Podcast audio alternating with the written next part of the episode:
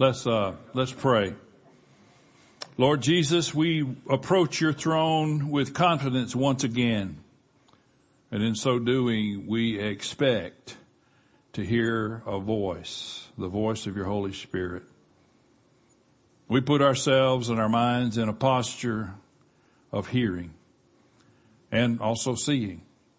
So I pray during this time as we open up your scriptures and we look at this, this story of old, that it would become a story of now to us. Uh, let your word come alive to us today in the name of Jesus. And everyone said, Amen. Amen. Well, we're still making our way through this book of Ezra. And uh, today uh, I've entitled, Let's Begin Again. Let's begin again. Uh, sometimes you have to begin again several times in a day, several times in a week. Uh, I love the proverb that talks about the man who falls down, righteous man falls down and he gets back up seven times. The issue is not whether or not you fall, the issue is whether or not you get back up. And that's sort of what this story is about. This is part five of the book of Ezra. And last week we left the story of the rebuilding of the temple unfinished and also the temple. We left it unfinished last week. Um, and the last part of chapter four said until the second year of the reign of Darius, king of Persia. It was not finished until. And we said until was coming today. Actually, the next time will be the fulfillment of until, but we're getting to a part of until today. Because now we fast forward between the last verse in four and the first verse in chapter five. We fast forward and depend on who you read, either 14, 15, 16. I even saw one place where the, it was 20 years between those two verses. Uh, it's interesting, but not consequential. 15, 14, 16 years to the first verse or to the re, uh, restoration of our story. And as we talked about last Sunday, we talked about building in the face of opposition. And if you've never faced opposition, it probably didn't mean a thing to you. But it's like Brother Bob Mumford said, if you hadn't, then you just hang on. You got a great, a great experience waiting on you. Opposition, once again in chapter 5, raises and rears its ugly head. And I told you last week that this opposition will continue through, throughout the entirety of Ezra and all the way through the end of Nehemiah. It will never cease. The fact is, we're still seeing opposition today. Ezra chapter 5, uh, I'm going to read uh, the, the 17 verses and uh, I'll deal with the fact that, this really doesn't finish the story. Uh, I was tempted to go ahead and try to do five and six, but I didn't figure. I mean, I'm having a birthday today, and I didn't figure y'all wanted to have one while you were sitting here. so I, I, disciplined myself and and put and did like Brother Charles always talked about. The way you do it, you like salami. You just slice it and stop it. Just you know. Anyway, if you wouldn't mind standing while I read chapter 5 from the English Standard Version. Now the prophets Haggai and Zechariah the son of Iddo prophesied to the Jews who were in Judah and Jerusalem in the name of the God of Israel who was over them.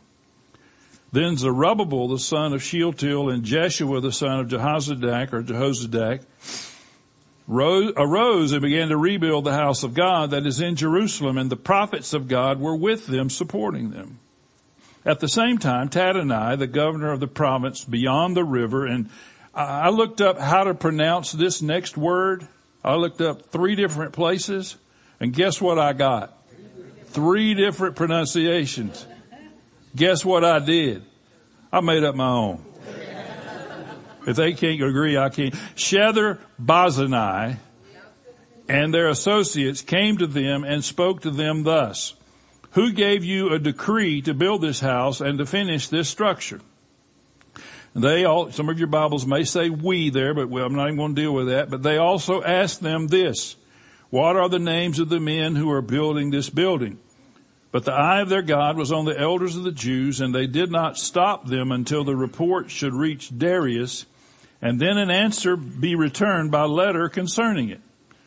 Verse 6, this is a copy of the letter that Tattenai, the governor of the province beyond the river, and Shethar Bozenai and his associates, the governors who were in the province beyond the river, sent to Darius the king. They sent him a report in which was written as follows. To Darius the king, all peace. Be it known to the king that we went to the province of Judah to the house of the great God. It is being built with huge stones and timber is laid in the walls. This work goes on diligently and prospers in their hands. Then we asked those elders and spoke to them thus, who gave you a decree to build this house and to finish this structure? We also asked them their names for their information that we might for your information that we might write down the names of their leaders. And this was their reply to us. We are the servants of God of heaven and earth, and we are rebuilding the house that was built many years ago, which a great king of Israel built and finished. But because our fathers had angered the God of heaven, he gave them into the hand of Nebuchadnezzar, king of Babylon, the Chaldean, who destroyed this house and carried away the people to Babylonia. However, in the first year of Cyrus, king of Babylon, Cyrus the king made a decree that this house of God should be rebuilt. And the gold and silver vessels of the house of God, which Nebuchadnezzar had taken out of the temple that was in Jerusalem and brought into the temple of Babylon, these Cyrus the king took out of the temple of Babylon and they were delivered to one whose name was Sheshbazzar. Should have looked that one up too. Whom he had made governor and he said to, to him, take these vessels, go and put them in the temple that is in Jerusalem and let the house of God be rebuilt on, on its site. Then, then this Sheshbazzar came and laid the foundations of the house of God that is in Jerusalem. And from that time until now, it has been in building and it is not yet finished. Therefore, it seems good to the king if it seems good to the king, let search be made in the royal archives there in Babylon to see whether a decree was issued by Cyrus the king for the rebuilding of this house of God in Jerusalem.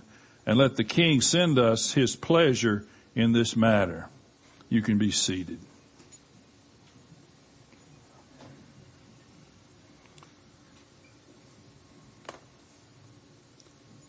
So we begin this chapter, chapter five, with these, the first two verses, reveal to us that the living Word of God was just as active in the Old Testament as it is in the New, because God was living then, God is living now. And so it says that the word of the Lord came through two prophets, Haggai and Zechariah. And the scripture says they prophesied to them, and here's a key. Sometimes, this is just a sidebar. Sometimes we read scriptures we read through things. I do. And then I, I, I notice, some, if I go back, I'll notice little things. Well, this is not such a little thing, but it's easy to go over this. It says they prophesied to them in the name of the God of Israel who was over them. You can miss those four little words. In the name of the God of Israel who was over them. What he's trying to, what they were trying to communicate was that since the work is God's, it cannot ultimately be frustrated. It cannot be stopped ultimately. If God's doing it, you can't stop it. And, and of course, Rob covered Haggai a few weeks ago, a couple weeks ago, uh, Haggai chapter one, and in uh, a couple weeks, uh, Kevin Brummett's going to cover chapter two. But uh, in chapter one, this is what God said through these prophets. He said, "These people say the time has not yet come to rebuild the house of the Lord. They had they had fallen back on their laurels. They had ceased working." and they had become occupied with other things. Most of the other things they had become occupied with were themselves or things to do with themselves. And so he said this, they said it's not time. It's not time for us to rebuild the house of the Lord. Well, who determines the time? He also said in Haggai is, and Rob quoted these to you, is it a time for you yourselves to dwell in your paneled houses while this house lies in ruins? Is it a time for you to pay all of your attention to you and the things that concern you and the things that interest you and the things that you like and to ignore and to abdicate your responsibilities regarding the house of the Lord, remembering that as we sit here today, the house of the Lord is not this building, but it's the temple of God that he is building of his people. And then he said this, these words, consider your ways. Consider, in other words, you need to take an examination. You need to take inventory of your ways. And then, and then, and then uh, these questions. He said, you, not questions, but statements. You planted much, but you harvested little. You have food to eat, but you're still hungry. You have plenty to drink, but you're still not satisfied. You put on clothing, but you're still cold. And all of us can identify with this one. You earn wages, but it disappears down an invisible hole. Now I know sometimes we get help. I'm, on, I'm not even going to go there. but this is what happens when you disregard priorities. When you disregard putting your, your, uh, efforts and diligence to God's purpose instead of your own. The opposition that they faced and the struggle that ensued had weakened their resolve. They weren't as resolute. And as Rob pointed out to you, they just quit. Yeah, they could say they were ordered to do it, but uh, you know, you don't always do what you're ordered to do, and especially in a case like that. But their resolve had been weakened, and they decided to quit. But well, the problem is, is when they decided to quit building on the house of God, they kept building on their own houses. Priorities. We read, we started this out by talking about when the returning exiles had lost their energy, the Lord stirred up the governor. He stirred up, stirred up Cyrus. He stirred, stirred up the people. And of course, stirred up is uh, to arouse to action. It was God who stirred up Cyrus. Cyrus was not the king of Israel. He was the king of Persia. And yet God from heaven stirred him up, aroused him to action, which aroused the people of God to action. Because they had lost sight of the fact that the temple was the place where God hung out with his people. In the, in the old covenant, under the old system, if you wanted to hang out with God, you went to the temple. And God said, let's do it this way. Let's build it this way and make it this size and make it look like this. And of course, he was building an exact replica of the temple in heaven. We know that. But that's where God hung out and they forgot that. You can learn from them that taking God's house lightly means that you're taking God lightly. If you're taking God's purpose in your life lightly, you're taking God lightly. If you're taking the priorities of your life and you have them skewed, then you have your view and perspective of God skewed because they go together.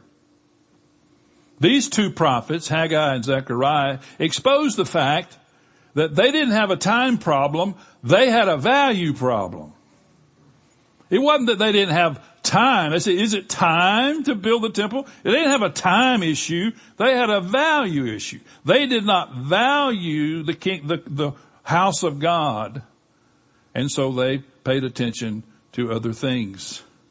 Basically their actions, everybody say there's, not so, everybody says that actions speak louder than words. Their actions were saying, God, we're building our houses instead of your house because we value ourselves and our comfort more than we value you and your glory. Now they weren't saying that with their mouths, but they were saying that with their actions. We must prioritize our lives in such a fashion that puts God and His purpose at the top of the list. I'll never forget, I've told you, a good, good friend of mine, he's in heaven now. Brother Jerry Laniers.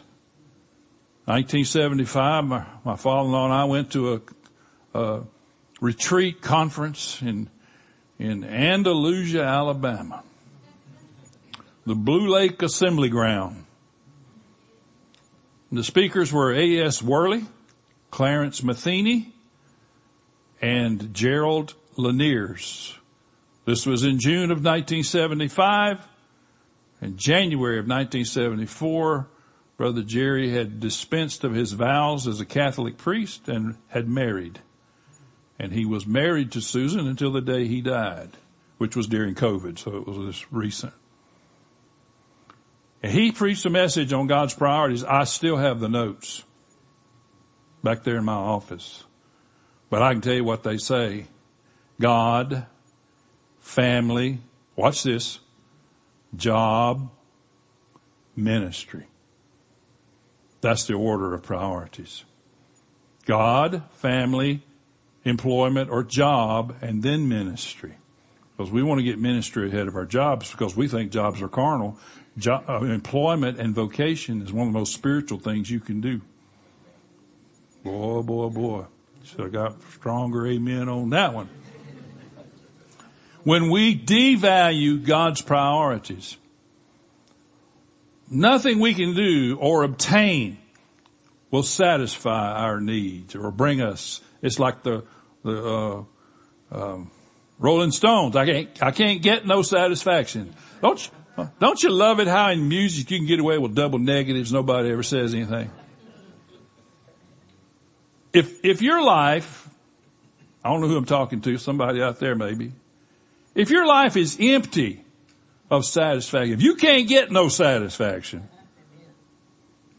you probably misplaced the value of God in your life. You probably misplaced your priorities. And this is what these two prophets were saying to to these folks. There is a price to pay for neglecting the mission of God. So he says to them, go up to the mountains and bring some wood and rebuild the temple. What we need to build God's house, God's spiritual house, what we need today to build God's house can be found in the mountain. No, we don't have a physical mountain to, to climb. We learn in Isaiah, come let us go up to the mountain of the Lord, to the house of the God of Jacob, that he may teach us his ways and that we may walk in his paths. The mountain is where God lives. The mountain is where the presence of God is. And that's where we find what we need to build the house that we're building today. I can tell you this, God won't take us up into the mountain because he said, you go into the, up into the mountain. Well, yeah, God, if you'll bring me up, no, God's not going to bring you up the mountain. He tells us, you go up into the mountain, into the presence, into the face of God, and you'll find what you need there, but you're not going to find it down here. And so the prophetic word of these two guys, it reignited the work of God. And the leadership, it says the leadership arose. They arose and began to rebuild. It just means to, to rise up from something. And whatever you find yourself in, whatever condition you find yourself in, whatever predicament you find yourself in, God gives you the grace to rise up out of those ashes and get back to work. Get back to the mission. And then we talk about the eye of God. The opposition in this story returns in a different form. They're a little nicer. They're a little more professional. And yet it's the same spirit behind the opposition. Same spirit. We, we talked about last week how that the word, um, accusation comes from the root word sitna, which is, comes from the root word Satan. And so there's this darkness and sinister accompanied with accusation. And that's why the devil's called the accuser of the brethren. We, we, we identified that Satan was behind the opposition by the Samaritans in chapter four. That he was, there was no question he was behind that. And so it's the same thing here that he's behind this, he's behind this opposition the same way. We learn in this process that no de- demonic opposition, no demonic antagonism or human resistance can prevent the furthering of God's purpose. None. We said that earlier and now we've said it again. I hope we get it. Because we wring our hands worrying that this is going to crumble and that's going to crumble and the church is going to fail. And we worry and we wring our hands, but if God's doing it, nobody can stop it. And then look at verse five. I hope you got your Bibles or tablets or phones open. Verse five says, oh, wrong chapter, Larry. Let's go back here. With the eye of their God, was on the elders of the Jews. The eye of their God. You need to know that the eye of your God is on you. You need to know that there is a higher authority, capital H, capital A, watching over you. They had a higher authority watching over them. The eye of their God was on them. Let that sink in. Ezra, later on, Ezra will, or be said this of Ezra, the king granted him all that he asked, for the hand of the Lord, his God, was on him. The eye of God and the hand of God. Ezra, Ezra realized that. He said this of himself, I took courage for the hand of the Lord, my God, was on me.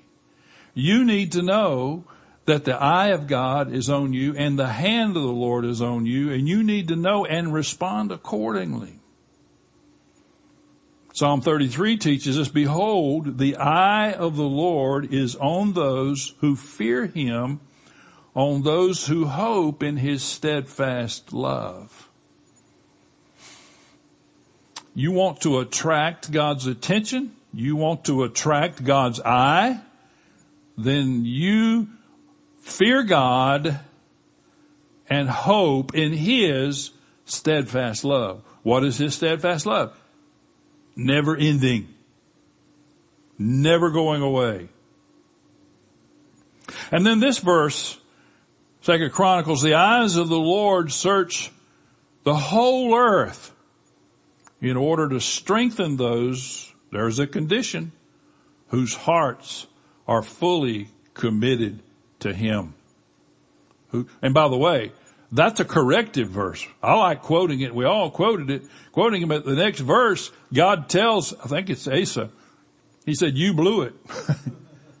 you know, the eyes of the Lord are roaming throughout the whole earth, some versions say going, roaming to and fro to find God's people to strengthen, but you blew it.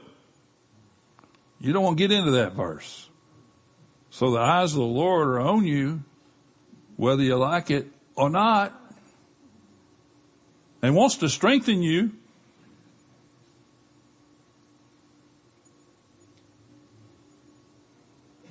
What's interesting is when the when these guys said we're going to write a letter to to Darius, man, their testimony, uh, their testimony was great. Uh, they said, "Be it known to the king." We went to the province of Judah to the house of this great God. Imagine that. These, again, these are pagans. These are, well, they're sort of mixed race, but anyway, they're not godly. And they say, we went to, they're building this house of this great God. I'd have stopped right then. And then they said, this work goes on diligently and prospers in their hands. So the enemy, the opposition, is the one testifying about the greatness of God and the mission that's being accomplished. And not only is it being accomplished, it's being accomplished with prosperity in their hands. It's prospering. They're doing good. And so we ask them, hey, who, it's like the, uh, codes, codes people showing up on your job site. Where's your building permit? Who gave you permission to do this? Who told you you could build this, this house? And give me the names. Give me the names of the people of your leaders here so I can write them down. Now, based on two passages, two verses, I'm going to read the other one in a moment, the answer, it looks like, the answer from the people of Judah, the answer to their question of who, give me the names, the answer was none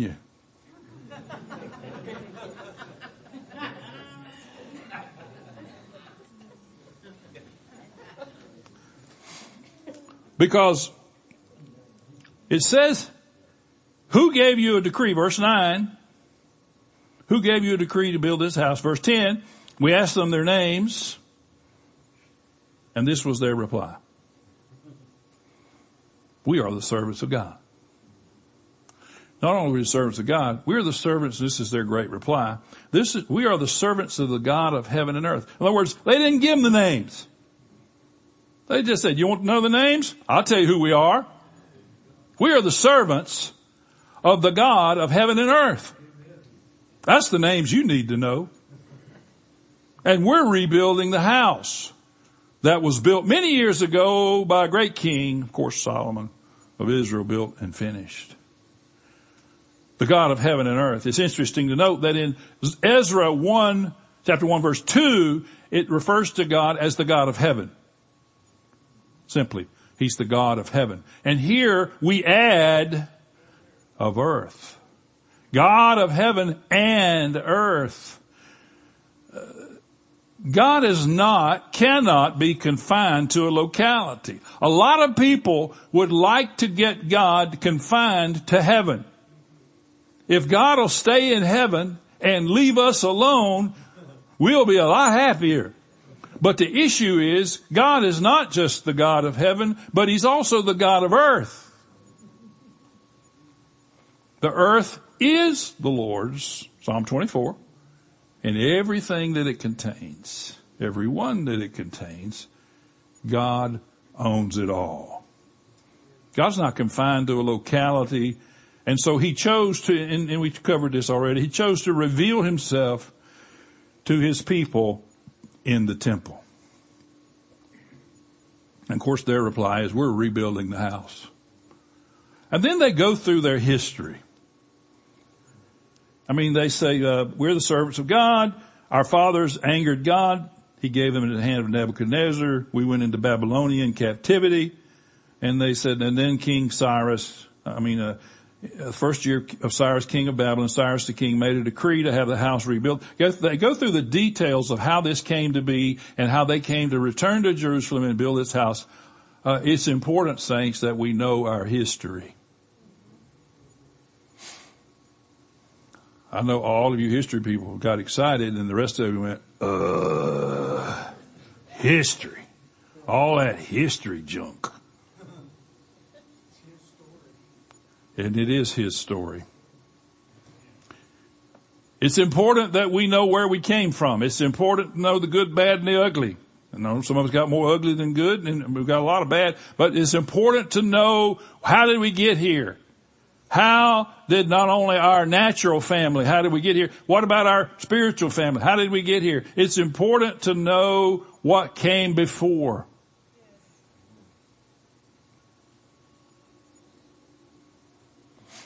Because in verse 12,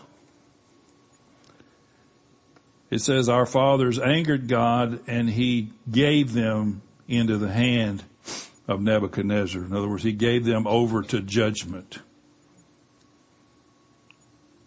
Notice that he called them back. I've always said this, judgment is God's mercy. Because his, his intention with his judgment is to bring us back. He's not primarily looking to eliminate us. but he's looking to redeem us. And sometimes it's only in a, in an atmosphere of judgment that God can get our attention and bring us back. And they said to him, we've been building, we've been in building. I love those words.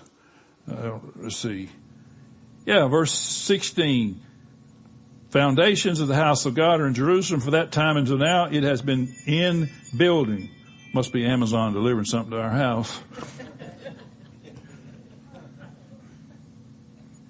it has been in building. You know what that is? Uh, they're saying we have our hands on the plow for the kingdom. It's been in building. We've been working. We have our hands on the plow, plowing for the kingdom of God. Of course, you've seen Luke 962. Whatever we face, whatever opposition we face, whatever moment of difficulty and challenge we face, we need to be able to answer what I'm doing is still in process. And what I'm doing is I got my hands on this plow and whatever field that God has placed me in and anointed me for and gifted me for, and I'm plowing with my bag of seed hanging off my belt. I'm plowing. I'm not taking my hands off this plow. And the, by the way, the field that I'm plowing, it's not finished. It's not finished. And by the way, our mission in many ways will never, won't be finished until Jesus comes back. They said it's not yet finished. Well, if I left you right there, and, and I, I won't, but if I, that's the end of the chapter. So, you know, let the king send us his pleasure in this matter. We, we're waiting for your reply. Well, rather than make you wait for his reply, uh, I'm going to make you wait. Anyway, I'm going to give you two verses from chapter six, because uh, I love these verses. Of course, I hadn't read a Bible verse yet I didn't love. I didn't, lo- I don't always love how they apply to me. But anyway, it says, now therefore, Tatnai, governor of the province, province beyond the river, and that's the Euphrates, by the way, Shethar Bozenai, my own pronunciation, and your associates, the governors who are in the province beyond the river, watch this, keep away. oh, this is great.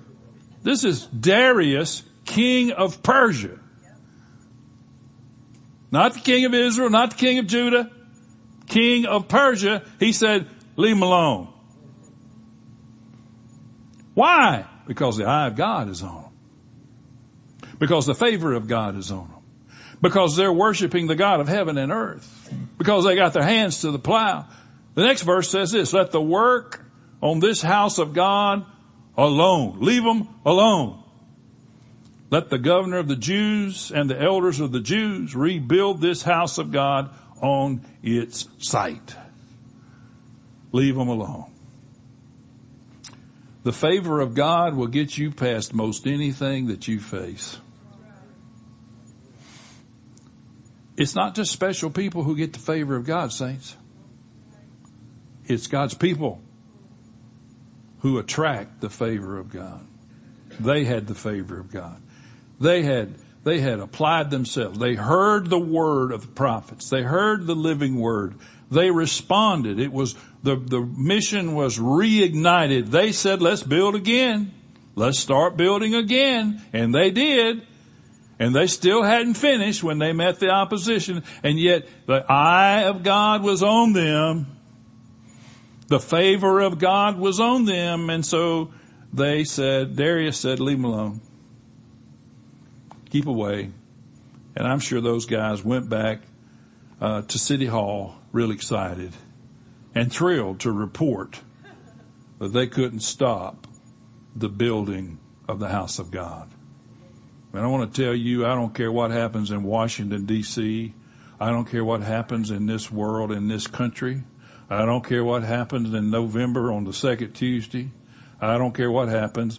God's house will continue to be built and nothing or anyone or no one can stop it.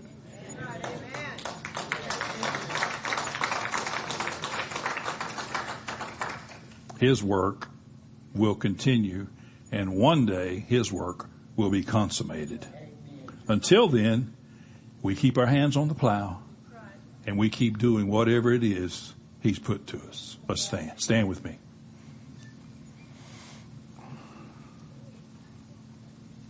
Lord Jesus, I pray that we take a lesson from our ancestors. Pray that we take a lesson from those who heard the words of the prophet that came from you and responded to your word.